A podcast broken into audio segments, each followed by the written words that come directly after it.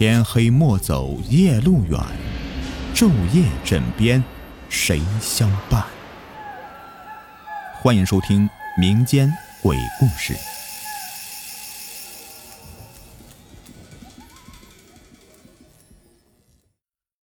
相信你们都听过一句话：早上不要说人，晚上不要说鬼。如果晚上说的话，就会招来灵界的朋友。那为了证实是真是假，在去年的今天，我便和我的七个哥们儿决定在七月十四晚上，一行人呢租一间民宅来说鬼说怪。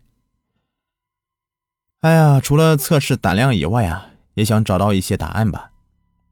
当天晚上吃了晚饭，大概有七点多钟，大家呢相约在汽车站。我们的目的地呢是在郊区。抵达郊区呢，已经是晚上的差不多八点半了。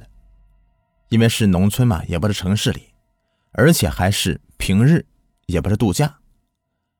看到的人呢，已经不多了，四周静悄悄的。还有很多代理租度假屋的商店都已经是关门休息了。哎，好不容易才找到一间的，也正准备休息关店。我们一拥而上，找到老板娘，就问她有没有什么邻边的屋子出租。相信大家呢也都知道，为什么我们要租这个林边的屋呢？因为传说中那里呀是最有可能见鬼的。那既然是抱着探险的心情嘛，呃，当然要找到最刺激的了。可惜啊，老板娘说他们没有，不过有一间大的屋子可以出租，既可以容纳我们几个大男人，这个价钱呢也很便宜。一间面积好大的房子，他一共才收我们五十块钱一晚上。我们呢也研究过，难道这个屋子是真的有问题的吗？要不然怎么会那么便宜啊？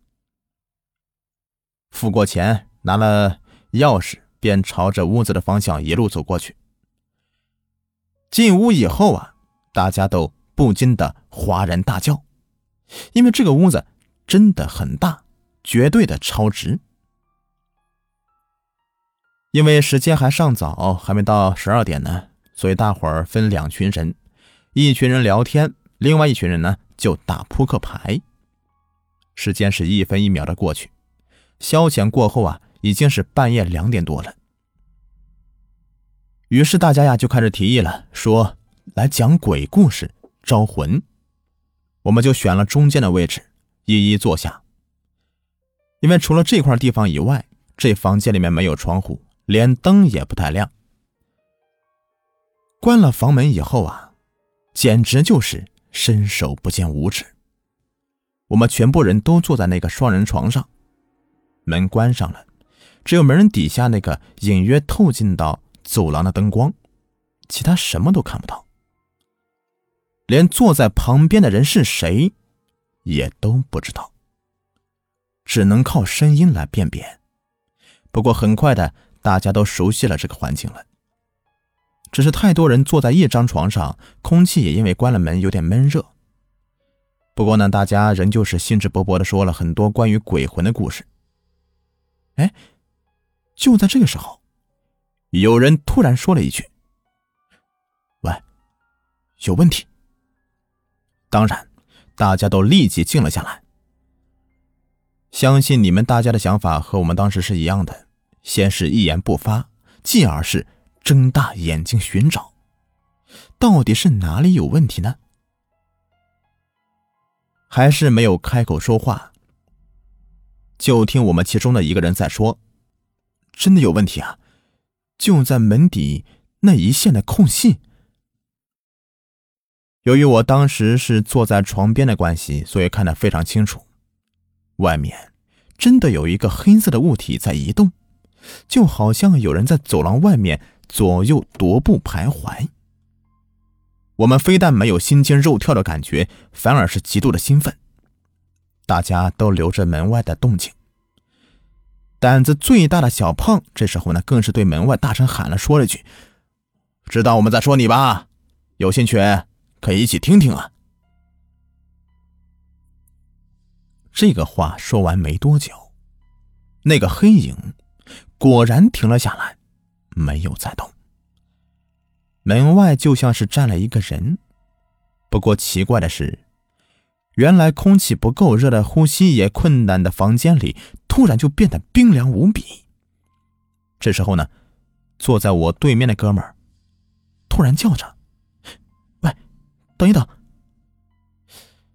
大家又以为是有什么事情，不约而同的向门缝里面看。但是黑影仍旧在，没什么异样。原来他只是想问大家有没有香烟，可否给他一根。哎呀，原来如此啊！于是我就递了香烟和火机给他。就在他打着火机的一瞬间，他突然又大叫着，还叫我快点开门。此时我就有点不耐烦了。我伸手在漆黑中寻找电灯开关，口中还嘀咕着：“，真麻烦，又有什么事啊？小心烟火掉地上啊，酿成火灾就是大事了。”好不容易才摸到电灯开关，开关以后，才发现那麻烦的哥们儿不断的在发抖，面色也变白了，还叫我们不要再坐在这里。不如一起出去看看，透透风啊！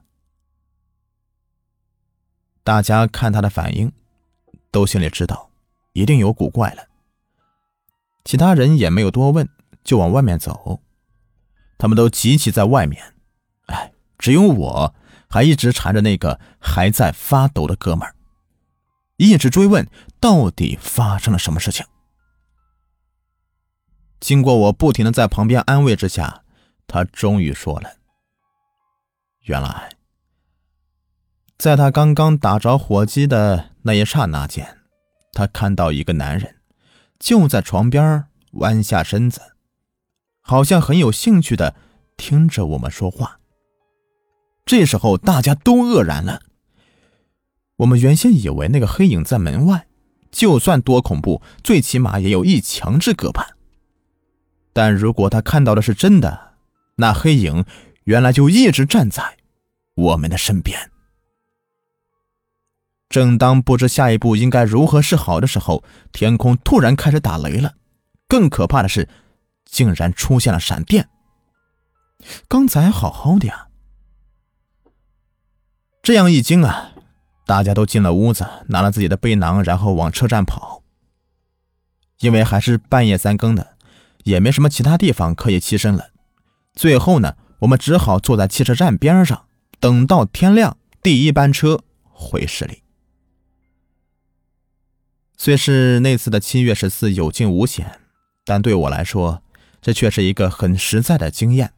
最起码让我知道，以前长辈说的什么“早上不要说人，晚上不要说鬼”，是很有道理的。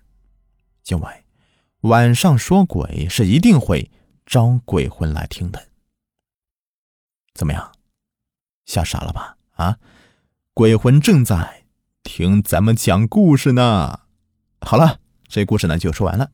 如果你们喜欢的话，别忘了订阅、收藏和关注我。感谢收听，更多精彩，请关注我的微信公众号“雨田故事”。